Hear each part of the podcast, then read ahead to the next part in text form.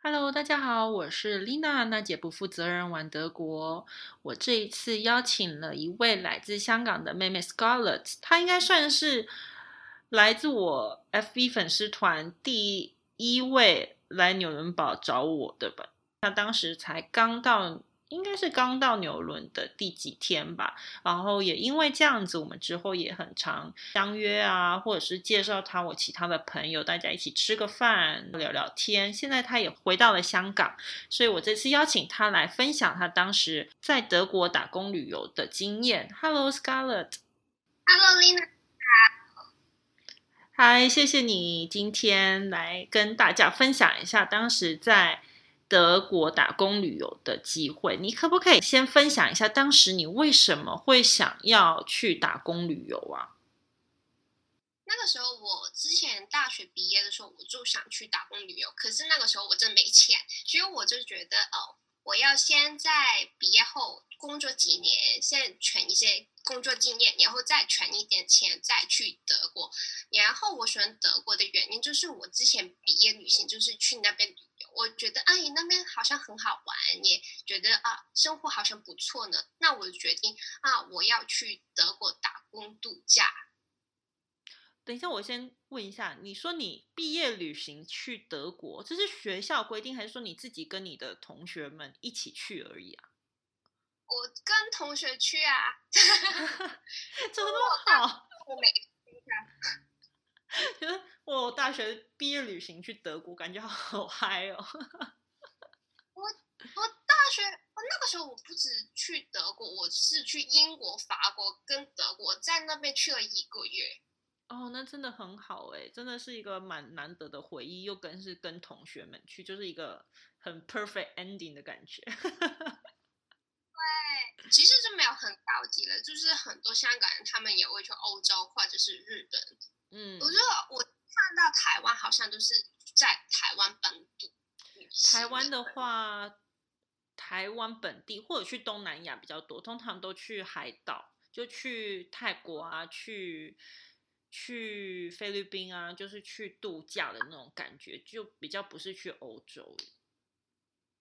有认识一些朋友去欧洲，可是他们因为今年才毕业。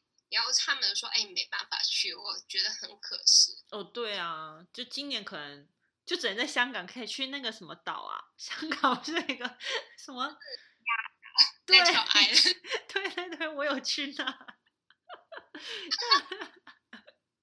我当时有跟我男朋友去了一趟，还不错啊。所以你就决定。就是在喜欢德国，就决定再去德国打工旅游。那因为其实呃，我觉得德国打工旅游这个计划对于不同国家其实还是有不同的规定。当时台湾，我觉得我那一年或者是二零一九年之前，其实台湾人去德国打工旅游是比较辛苦一点，因为要准备很多的 paperwork 之外，还它还有一个规定，就是我们每三个月就要换一个雇主。然后规定只能一个月只能做 mini job，就只有四百五十欧。这其实我当时也是觉得是活不下去。呃，他但是台湾跟德国签订了一个新的条款，就是二零二零年之后，他就把四百五十欧的这个规定取消掉，是可以长期工作或者是正职的工作都没有关系。那我想很多人可能也会好奇，如果是香港人想要去打德国打工旅游的话，那你们的规定是什么呢？哦，我们的跟你差不多，可是一直以来他们说，哎，如果念呃语言学校，就是最多可以念六个月，然后打工只能每个雇主可以工作三个月。可是我们就是没有规定是 mini job，他没有写，这样真的很好。那个四百五十欧，我真的想说，到底要怎么活？超努力。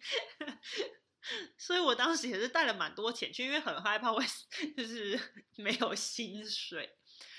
嗯，所以你就决定去了德国。那一开始其实有很多的准备工作嘛，就是当你拿到了签证之后，其实挑战才要开始，有很多的准事前的准备，因为你要找住的，可能要找原学校，要找呃嗯，要决定是去哪个城市，或者是有很多的。呃一些手续要办。那你当时是怎么去规划这一切啊？是从网络上知道一些资讯，还是说你有一些朋友是在德国的吗？我没有朋友在德国，我都是在德国那边才认识的。可是我在申请签证前，我就已经在规划，就是要算一下，呃，每个月要用多少钱。如果我没办法找工作，我在那边我可以生存多久？然后就是说，也要看一下不同地方，呃，他们生活指数要多少啊？就是好像房租那一些，你在慕尼黑那边 很贵。然后在伯尼那边相对比较便宜一点，就是在看不同的地方。然后最后我选了罗伦堡，就是我觉得那个在南，就德国南部，就是比较呃发展的比较好的城市。可是它是一个小镇，相对来说就比较便宜，可是出去旅游也是很方便。就是所以我就选择在罗伦堡限定下来。嗯，对啊，因为你当时。来的话，你就先待在那里蛮久的，好几个月嘛。那你当时是怎么找住宿？因为毕竟你一到，你就要先要有住宿的地方。你当时是什么？透过什么网站，还是说什么什么桥梁去找到住的地方？嗯，那个时候我是在 Airbnb 找的，可是我是先订一个月，然后我住下来觉得哎蛮不错，然后在附近也。找不到比他好，或者是比较便宜的房间，我就问我房东：“哎，你可不可以长租给我？”然后他说：“哎，可以啊，没有问题。”然后我就定下来了。那你有跟他杀价吗？没有哎，我觉得我好笨，那个时候应该跟他说一下，因为他我房东蛮有钱，他就不介意的。对啊，因为。当时，呃，其实我也是想了、考虑了很久。那我比较不一样，是我选择纽伦堡，是因为我一个很好的美国朋友，当时在 London 去读，在那里读 Master，所以他就跟我说：“你要来啊，那你就来纽伦堡啊。”我说：“哦，好啊。”所以我就去了，就是一个很随性的选择。那当然，纽伦堡毕竟也是大家比较知晓的一个城市啦，也算是蛮有名的，在巴伐利亚州也是。不会太小的一个城市，但对我们来说都很小。毕竟你知道，很多商店很早就关门了之类的。但但我去是的确是因为有朋友在，所以呃，他可能我我觉得会比较放心一点点，就觉得至少有人有一个朋友在。但对你来说，算是一个真的很大的挑战，因为你没有认识任何的人呢。对。可是我之前就是去德国旅游的时候，我有去过罗伦堡，嗯，就是算有小小的认识，就是觉得那边的人很好，然后交通也蛮方便的。可是我住的地方跟你比起来，就是有一点远，可是还是 OK 啦。你住的地方就是很遥远的地方。你当时跟我说你住在哪的时候，我还查地图，说他确定在纽伦堡嘛？他应该已经离开纽伦堡了吧？他是在纽伦堡附近，可是坐火车就是。三到四个站而已，真的没有很远哦。你说你坐 S 棒只要三到四个站？对啊，没有很远。哦，那那可能那大概就十分钟、十五分钟就到了。对，所以其实我觉得 OK 的。可是价钱就是跟市中心比，我觉得还是可以接受。可是你们来说，你就每个人都说我住的好贵，你。你你花一个月多少钱啊？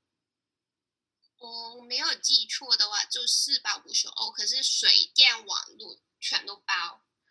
对，可是你有一个很大的房子，对不对？然后就是它是住家型的。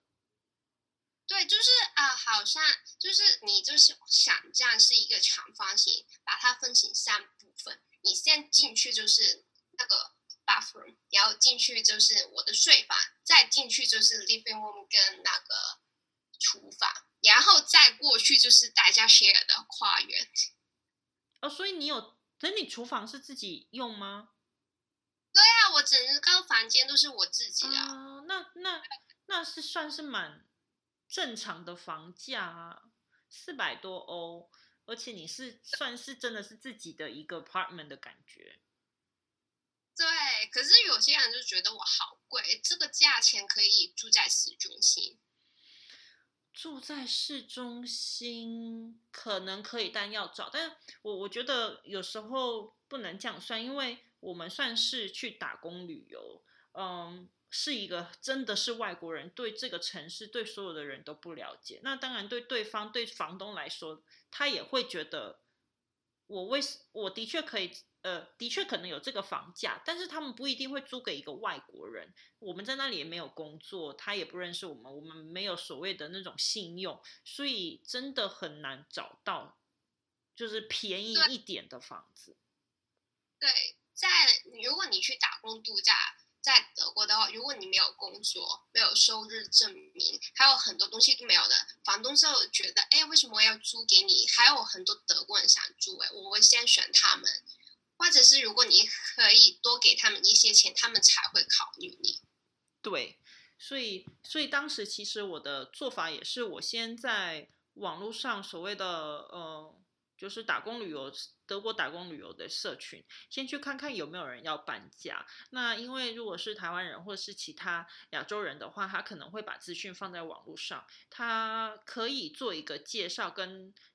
房东说好，那我又找了一样一样是来自台湾或香港的的人，可能会比较有一个保障，让你也可以可能比较好，就是租到房子，不然就是真的是用 Airbnb。加上我没有找其他的租屋网，是因为要押定金。但是你想想，我们是去打工旅游，钱已经算是很少了，还要押一个定金在那，所以我就觉得不行，这样我没有办法接受，就是没有那个钱给他，所以我就找了 Airbnb，毕竟是一个平台，然后也没有所谓的租金，一切的那个费用都还蛮明了的，所以我就用了 Airbnb 去找房子。对，所以我觉得 Facebook、Airbnb 真的，大家对大家来说，应该说，嗯，Facebook 跟 Airbnb 都是很好用的网络平台。对，所以我刚才问说你有没有杀价，是因为我真的觉得 Airbnb 是可以杀价的，因为，嗯，如果你是租长期的话，都可以在私下跟房东询问一下，如果我今天跟你住三个月，你能不能给我便宜点的价格？嗯，我当时呢，我跟房东是直接联系，就是 Airbnb 上面的那个讯息，跟他讲了我的情况，就说我想要直接一租就租三个月，嗯，但是我没有钱，但是我没有很多的钱，你能不能租我便宜一点点？当时我的房间呢很小，就是真的是共用厨房，共用也没有所谓的客厅。它就是我不知道你知不知道我当初住的，就是那种呃 a l b o 这样子，就是旧式的德国房子，然后只有楼梯旋转楼梯上楼，呃，它就是一个三，它原本应该是两房两个房间一个客厅的那种感觉，但是那个房东就把呃客厅当成他的房间，然后把其他两个房间出租出去。然后我的那个房间是最小的，有点像是那种亲子房间，就是小朋友住的房间。它就是一个双人床，之后再一个桌子跟一个厨衣橱，差不多就满了。呃，房子间真的很小，我就说我可以拿最小的房间。我就是去读语言学校，然后了解一下德国，然后我就跟他讲了我的背景跟。我的去德国的用意，我就说你可不可以再算我便宜一点？所以它原本呢是四百欧，我那个小房间在市中心就要四百欧，呃，然后房东就说哦，好吧，那看你这么可怜，不然我算你便宜一点，所以他就真的直接用 Airbnb 帮我降价，我一个月只花了两百六十欧，所以我。便宜啊！他说：“那你觉得这个钱可以吗？”我说：“当然可以。”太便宜了吧！傻眼哦！而且我跟他租的时候是我五月份去，五月呃五月底去，但我从六月份跟他租，我就跟他说好，我三月份就跟他联络了，所以我三月就把钱都付清。所以我当时去的时候，我男朋友是德国人嘛，他但他那时候没有在德国，他就说你会不会遇到诈骗了？就是你确定有办法租到这么便宜的房间吗？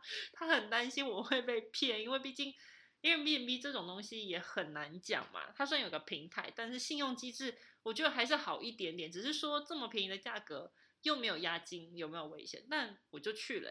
但我的房东人真的蛮好的，房东是一个德国老太，算老太太嘛，就是德国，嗯，大概五六十岁吧。但是她是一个很酷的德国女。女士，她是染着一头蓝色的头发，然后假日就会骑着重机出去，所以我应该也算蛮幸运的。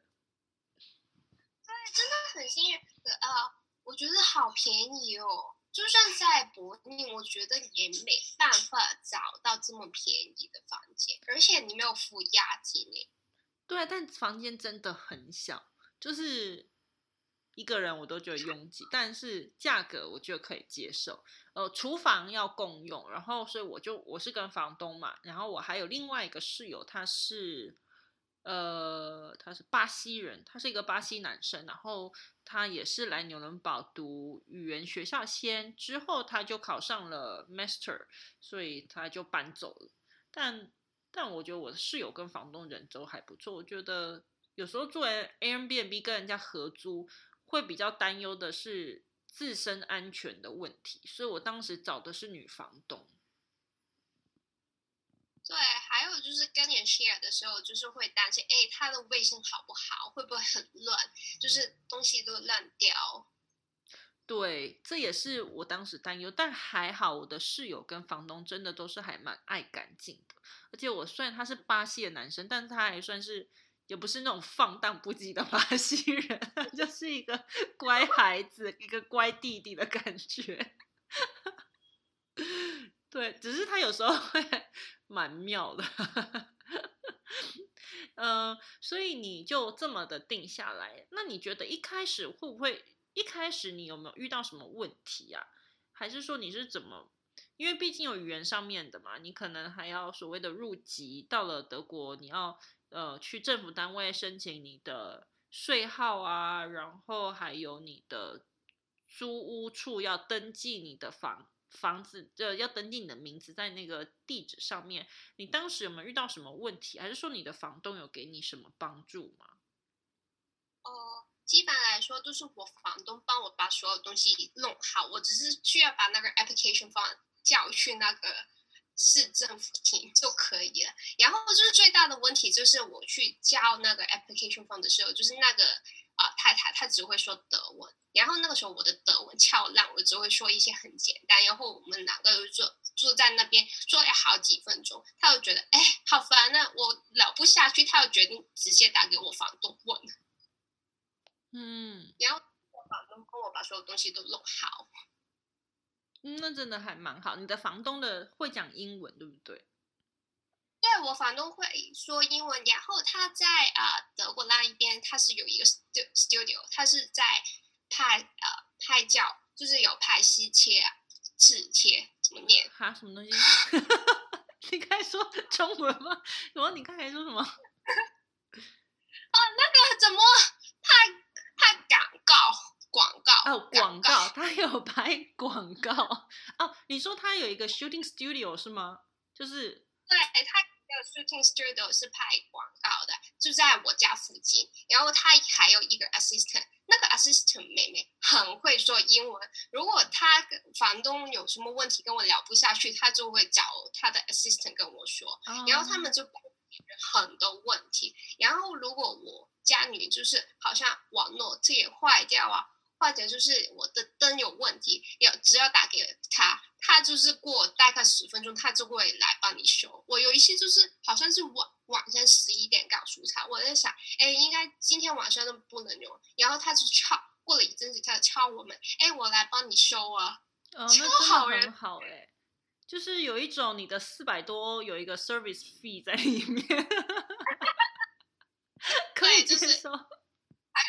Translation fee，对对，translation fee 都已经包含，it's a package。好了，我觉得大家大家可能如果想要去纽伦堡打工旅游，可以找你的房东，还是不错的。哦，我有听说他好像把房间租出去了。哦，是吗？就是整个长租出去这样子。对，我有听说过。嗯。我大家觉得这边真的环境蛮好的。对，因为你毕竟住的还是比较舒适一点，但我当时还是希望就是交通方便，因为我还要去原学校嘛。呃，毕竟纽伦堡的大众交通运输费用非常的高，我觉得它呃整个巴伐利亚州的大众交通运输费用算是很高的。如果跟我住在法兰克福或斯图加特。所谓的捷运费用的话，地铁费是比较便宜，就是你在纽伦堡一段车票就要三欧，就要一百多块钱。想说，不就只有两分钟吗？我为什么要付一百块钱？所以，所以我就选择呃比较市中心的位置。呃，为了省钱，不要坐大众交通运输，因为每天都要去学校，我就买了一台脚踏车。那这个脚踏车我也是在网络上去看看有没有当地的留学生，他们想要把脚踏车给卖掉，我就上网发了讯息说有没有人想要买脚踏车，我可以跟你买。所以也很幸运的，我就当到的大概一个礼拜吧，我就买了一台脚踏车，花了我五十欧，然后我就每天骑着这台脚踏车去上课，所以我每天都要骑二十分钟到学校，再骑二十分钟回家。但也因为这样子，我可以在比较享受纽伦堡户外的那种空气吧，因为毕竟比较不像台湾这么热，我觉得还蛮舒服的。对我真的蛮喜欢呃纽伦堡那个环境，然后我家外面就是一个树林，就是你每你有空的时候就往外面逃，然后冬天的下就会下雪嘛，它还有一个很大的地方，你可以在那边玩雪。哦，那还蛮好的，因为我。八月、九月，我哎，我什么时候搬走的？八九，好像冬天呢。我好像五六七，我好像八月中我就离开牛伦堡，我就去法兰克福了，所以我就没有看到牛伦堡的雪。但因我知道纽伦堡算蛮冷的，冬天尤其是圣诞节的时候，我有一年回去，圣诞节真的好冷哦。那里。因为在阿尔卑斯山的那个冷空气都过来，我觉得我要冷死在那。我觉得还好，我没有很冷耶，我觉得好舒服哎。真的 吗？因为你如果像是法兰克福那边是冬天不太下雪的，就是它是比较湿一点点，嗯，冬天，但是冬天比较讨厌是法兰克福是有时候会下雨，所以就是那种湿冷湿冷的感觉。但我知道，像巴伐利亚州那边的话，就是会下雪，比较干燥一点的感觉，可能不太一样吧。对，就是下雪下的，嗯，我看觉得他们外面下雪很开心，就跑出去玩。然后我外面有一个空空地嘛，就是有很多小朋友都跑在这边玩，好开心。毕竟是从我们是从亚洲来，看到雪就说哇，但是。嗯，如果每一年看到，想说好了，结束好了，不想看到雪太冷。嗯，你在纽伦堡当时有有找到打工的吗？还是你就专门就是比较专心在语言学校上？呃，我就先打工，打了呃大概一个一个月到两个月，然后再开始选语言学校，然后算算了，好像。没有很久，然后就圣诞节了，Christmas。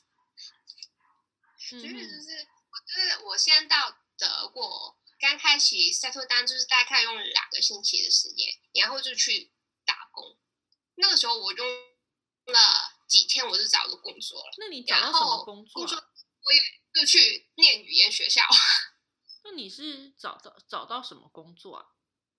我也是。在餐厅里面做，就是呃，在纽伦堡机场，他们里面有一家餐厅嘛，我就是在里面打工。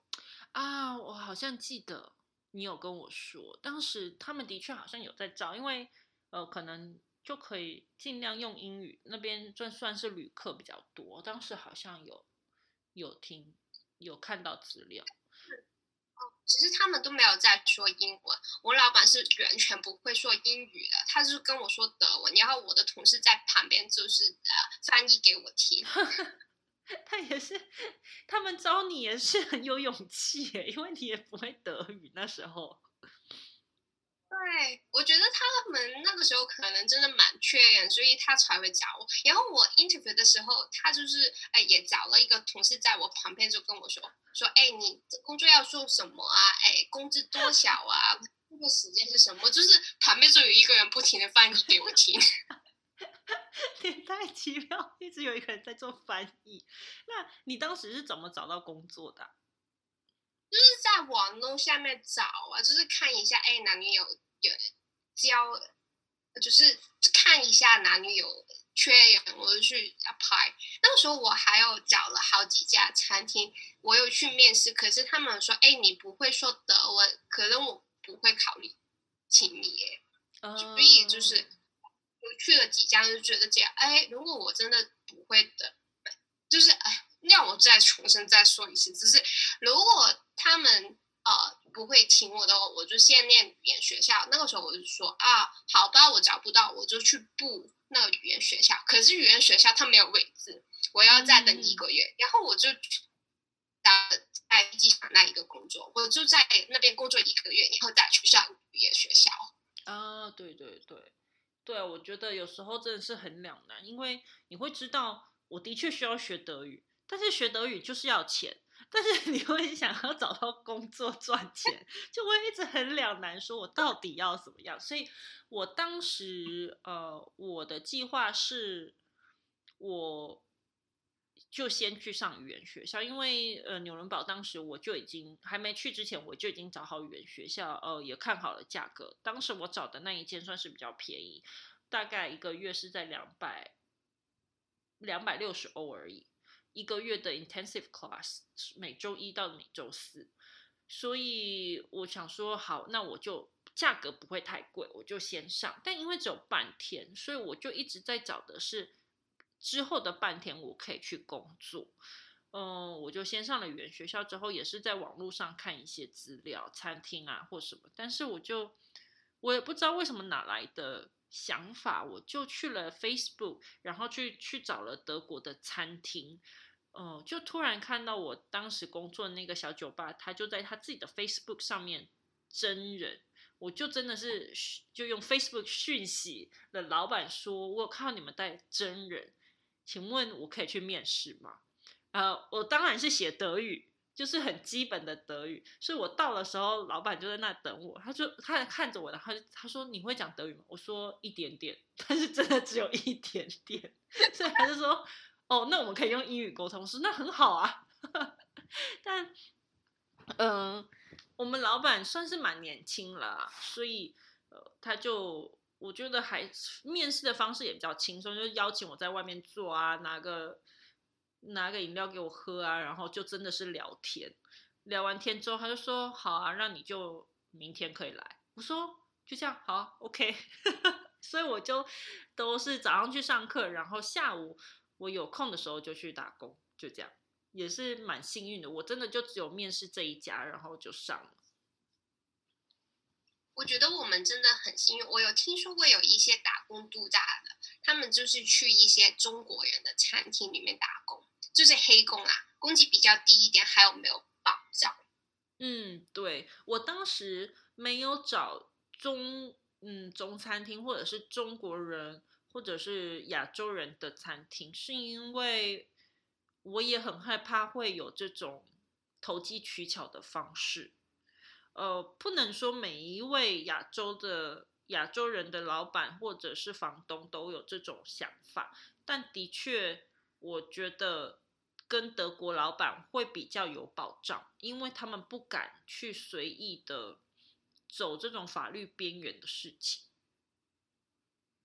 对，真的不可以说所有中国人都是，可是真的有这一缺小小的人，就是害大家都觉得啊，我对面你们有偏见。对啊，我也不想那么说，但是的确就是很常听到这样子的消息，就大家来打工旅游真的要小心。我觉得在德国，因为德国的法令还是蛮严谨的，比较常听到的可能是去澳洲打工旅游，就会常常有黑工的事情发生。呃，但是在德国，我真的建议大家还是要谨慎，因为如果今天有任何的问题，可能就不是罚款的，是毕竟我们还是外国人，拿的是这种旅游签证，随时都可以被遣返回家，所以大家真的要小心一点。对呀，就是还有一个问题，就是如果钱翻回去，往后你就不能再进德国，你就是有一个 record 在那边。对，没错，这真的是还蛮蛮那个的。那你当时在呃，除了纽伦堡，你还去了哪哪里啊？我还有去了科隆，我在那边，因为那个时候我有在纽伦堡的时候，我也认识一群在香港的朋友。然然后我就搬去科隆，跟我的朋友一起住。哦，那你在科隆在那边也有找工作吗？哦，在那边我就没有了，因为我那个时候我家里有点事情，我有来回香港跟德国，所以我在科隆的时间没有很长。嗯，那你你有觉得很不一样吗？一个就是不同的州，然后一个比较南边，一个是比较北方。我真的觉得有不同哎，就是他们生活的节奏比较快一点，就是我们在伦敦可能很啊轻松的慢慢走，然后我在科隆那一边，哎，为什么当下做事情这么快？你有觉得回到香港吗？会会有一点呢，可是香港更快。因为我真的没有去过科隆，因为我我我的朋友跟我说，科隆就是去看那个教堂，然后就没了，真的有这么无聊吗？到这边，然后我们有空的时候就，因为我有朋友住在，就是短那边，有时候我坐火火车上去找他们玩。之前就是有时候有去荷兰啊，还是有去别的国家玩。啊，对对对，就是我觉得两北方跟南方好像真的还蛮不同的。那你当时因为你也没有认识。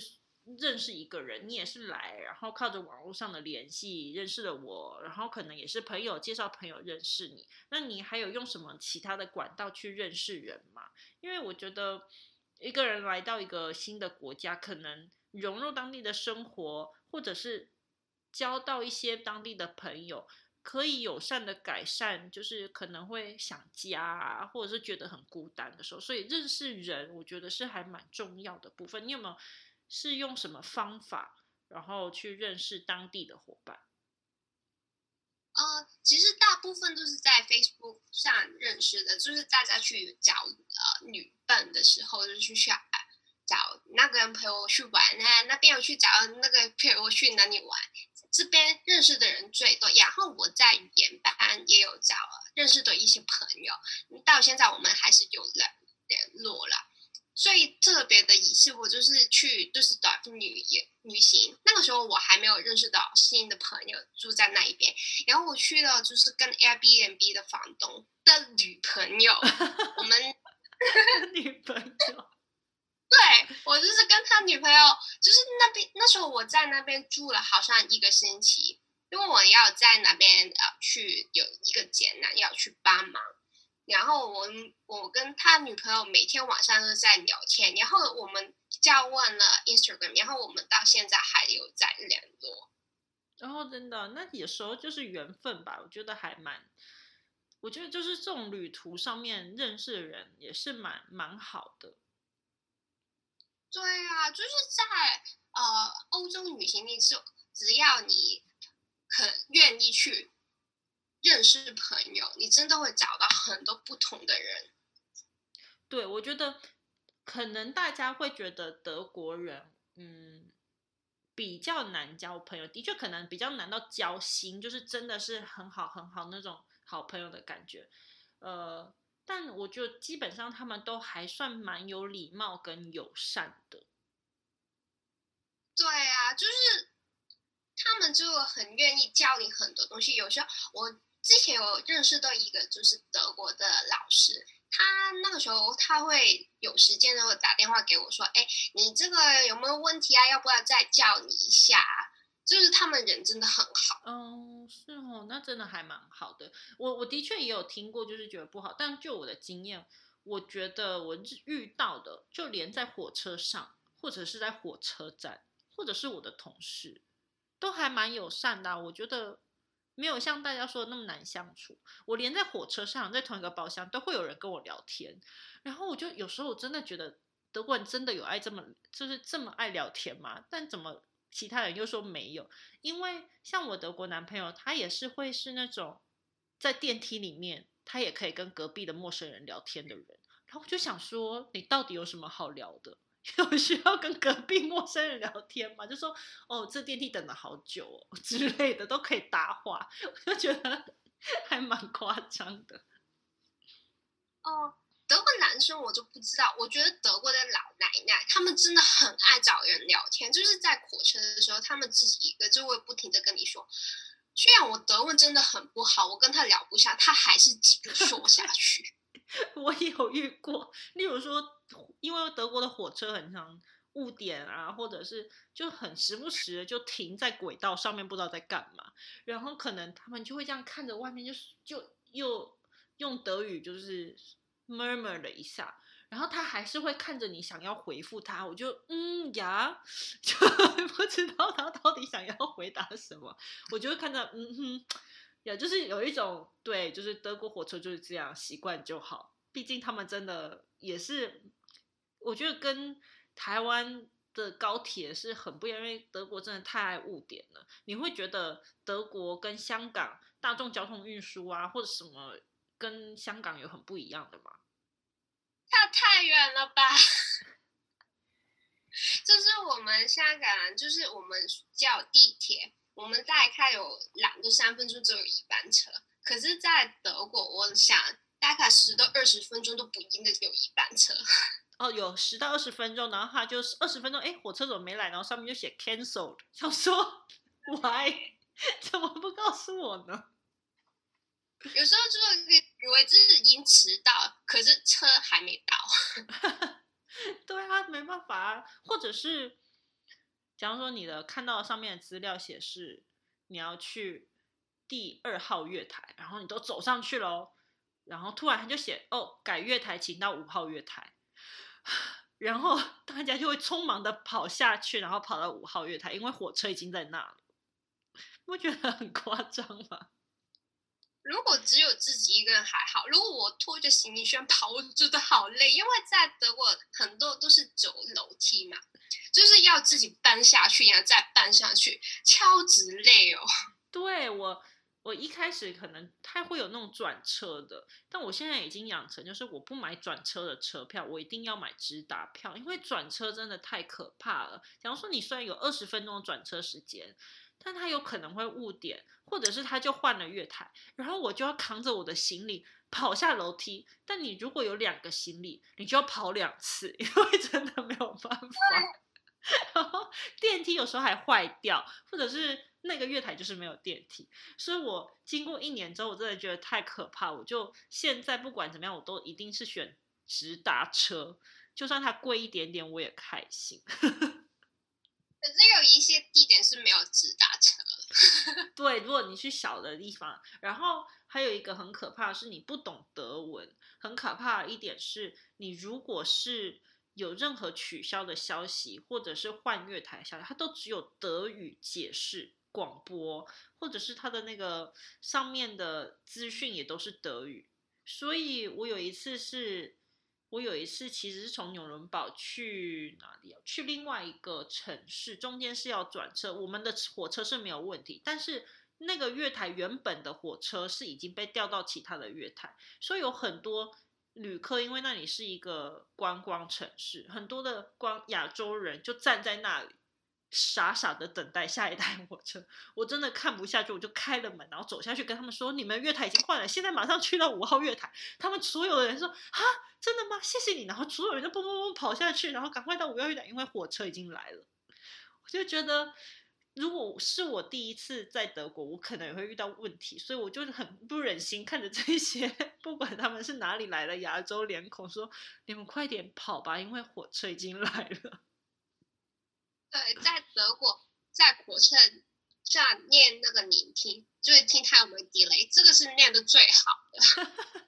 对，就然后而且还要，就算你听不懂，你要赶快看一下附近的人有没有在动，就是。很多德国人就会这样，然后就走了。对，你就是看了一下旁边的人，不行你就问一下给他们看，就是他们呃听不懂英语或者不会说，他们也要告诉你要快点下车。对啊，我也觉得，就赶快看他们。如果开始全全部的人都已经移动好，就跟着他们走就对了，就是就会知道去哪里。然后你还有觉得有什么不一样吗？就是德国跟香港的话，哦，还有一个不同就是那个他们商店开门的时间，在德国他们晚上就是周日都没有在开门，可是你在香港看到哦，每天都有在开门，而且开很晚才关门。可是，在德国，我想大概八点左右，他们都全关掉了。你说的是在纽伦堡的时候吧？但是在科隆也是吗？科隆也是啊，我觉得就是大部分的商店也是。哦，大部分的商店，但是超市呢？超市是会有晚一点，有一些大概我看到最晚，我有记得好像十点十一点多。可是，在纽伦堡，他们真的关超早了。对，八点就结束了，就是还要赶着，就是赶着去买菜哦，因为八点就要结束了。对，而且他们都看你，为什么你还要进来？对啊，而且当时在纽伦堡住了三个月多，三个多月之后，然后搬到了法兰克福，就觉得去了天堂哎，因为法兰克福的超市开到凌晨，我觉得好开心哦，开到凌晨十二点就可以下了班，我还可以再去买菜，九点十点去买菜的时候就都没人，就觉得很棒。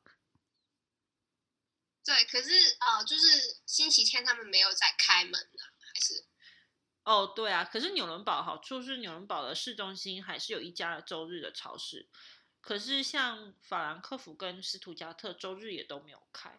可是现在真的习惯了耶，就是觉得周日好像真的是应该要放松，然后出去走一走，或是躺在躺在公园，或者是去跟朋友朋友家烤肉，就是习惯了这种比较休闲的生活跟。刚到的时候是还蛮不习惯，因为毕竟在台湾很多东西是，呃，Seven Eleven 是二十四小时开业的，然后周日你也可以去 shopping mall 啊，去看电影啊。但到了纽伦堡，一开始觉得好无聊，我到底要干嘛？你会对晚上你在台湾还可以去逛夜市，在德国真的没有，你只可以去喝酒。对，就去喝酒，就真就喝酒，不然你要干嘛？就没事啊。对，没事干，喝酒吧。对，所以在德国就是要练习喝酒，要不然你会很无聊。德国真的喝很多酒，而且很便宜。你你在呃 supermarket 买，好像就是一瓶红酒大概三到十欧最便宜的，还有更便宜，我记得。对，在德国买红酒呢，就会说尽量买在大概五欧。会是比较正常品质一点的，当然也会有那种我有看过只有一欧或者是 ninety nine cent，就是那真的是太便宜了，就是不好的酒。但是差不多在三到五欧已经算是可以喝，可是这个酒在台湾的价格可能会卖在一千块、一千两百块钱的那种感觉。所以我在德国蛮想就是买一些比较便宜的酒去煮菜。啊，对对对，就是可以用红酒、白酒去煮菜。对啊，就觉得我怎么倒我都没有什么不开心，就可以随性的倒。多倒也没关系。对，因为呃，毕竟嗯，水也是要钱嘛。然后啤酒可能大概在三欧左右，呃，已经习惯了这个价格。然后我现在回来台湾，就最近的时候就看到。呃，朋友去也有那种 drop bar，drop beer bar，就是那种呃生啤的那种。呃，在台湾呃，在德国的生啤大概也是在三欧到五欧，就看那个它是有多大多小。但是在台湾卖的价格是在七欧八欧哎，我想说，是我太久没有习惯台湾的价格了吗？也太贵了，一杯啤酒，我在德国都可以喝几杯了。对，平常去哦，我们去台湾旅游就是觉得很多东西都很便宜。哦，对，因为你还是从香港，所以你会觉得更贵。对，因为我有听说一些台湾朋友跟我说，哎，刚到德国的时候，他们觉得所有东西都很贵，因为他们就是跟台湾在比较。可是我们香港的，干香港跟德国比起来，我就觉得德国很便宜。哦，对，可能对你们来说真的有差哎，因为香港真的还蛮贵的。可是你会觉得你在外面吃的价格，可能德国跟香港差不多，对不对？在外面吃饭的话。在外面吃饭，我觉得香港更贵耶。可能你在呃德国吃一顿晚餐，大概一个人十欧，已经吃的很好嘛。可是，在香港，你算起来十欧大概九十到一百港币。可是你只能吃一些很普通的东西。我们在香港吃一些比较好的，都比较贵。十欧的十欧吃什么？啊，纽伦堡的确比较便宜一点。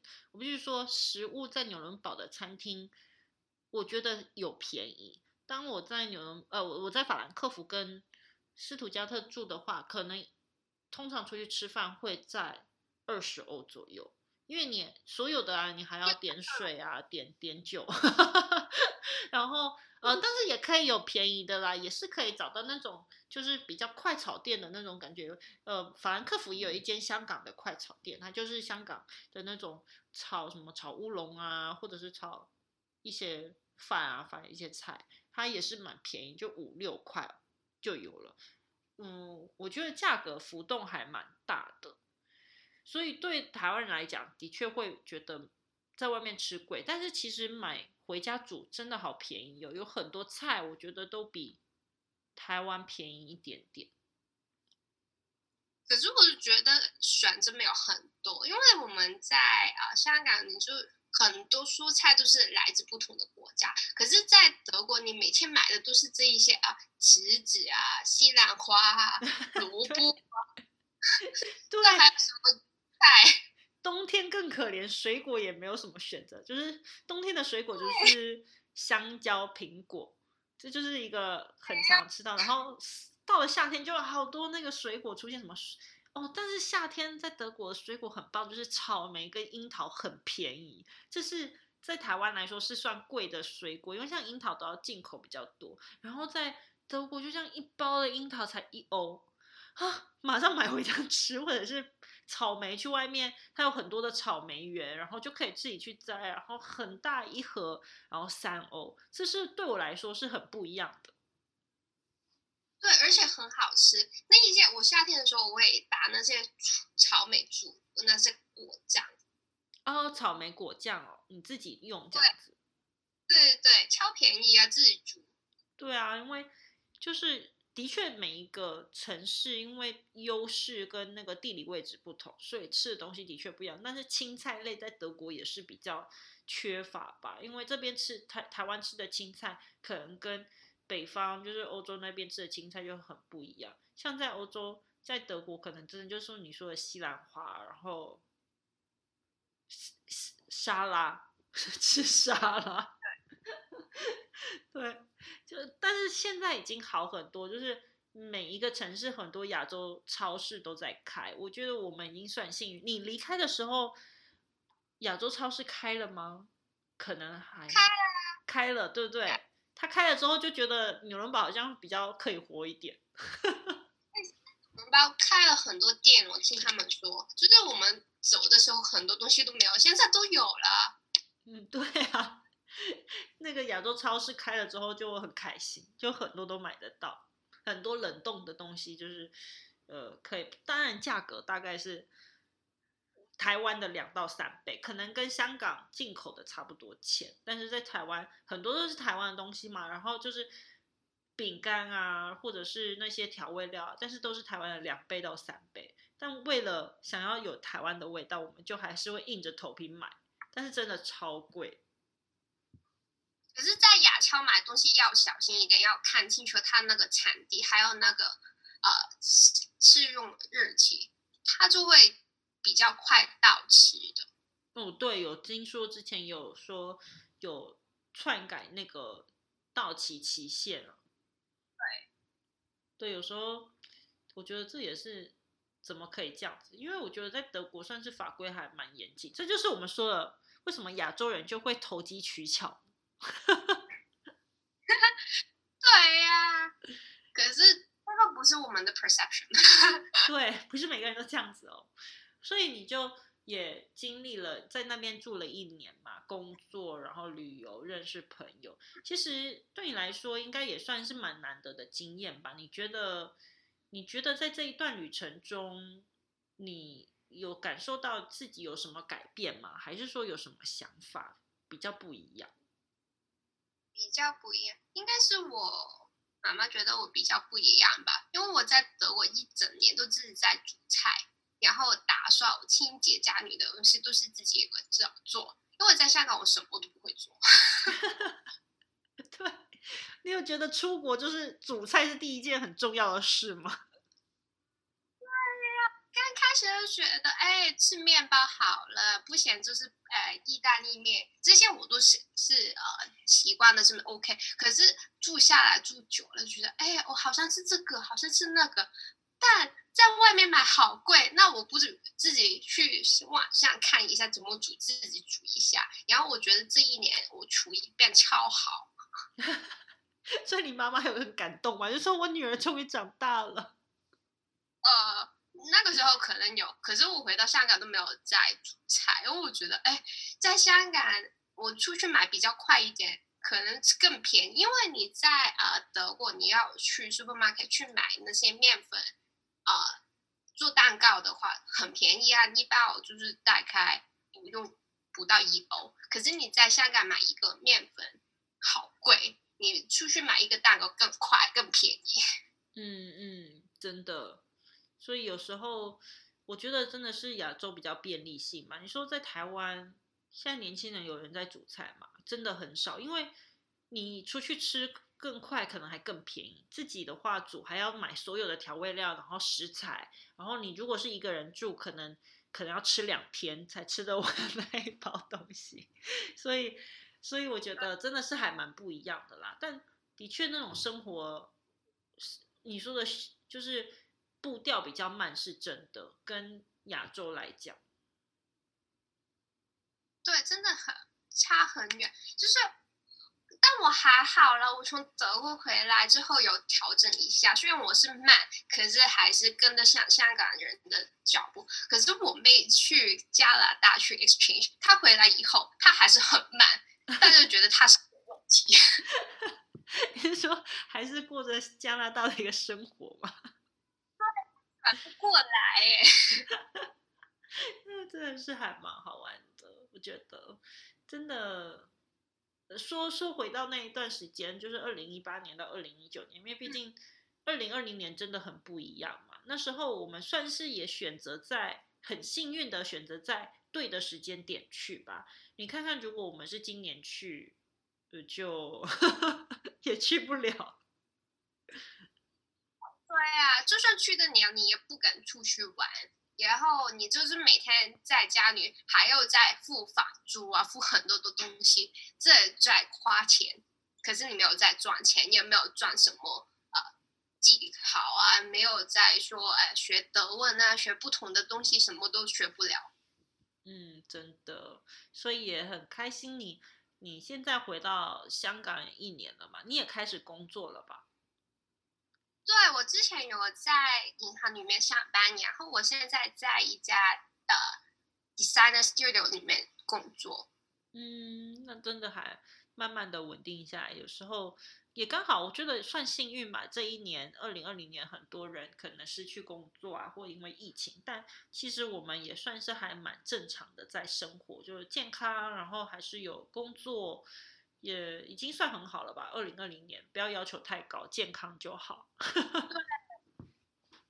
这一年平安度过就好了，其他东西就不要要求更多。就看一下明年，如果那个 COVID nineteen 没有的话，可不可以再出去旅行？不行，就是到国外去继续发展下去。对啊，好，真的很谢谢你今天的分享。那也希望你在香港一切顺利，然后健康。我们希望有机会可以再见，真的是不知道什么时候哎、就是很难说明年有没有办法旅游或者去香港啊，或者是我们可以，或者是你再回来德国都可以再跟我联络，OK，我都会在法兰克福，然后你再来找我玩。好的，我很期待再跟你碰面，希望我们明年可以再碰面吧。谢谢你哦，谢谢。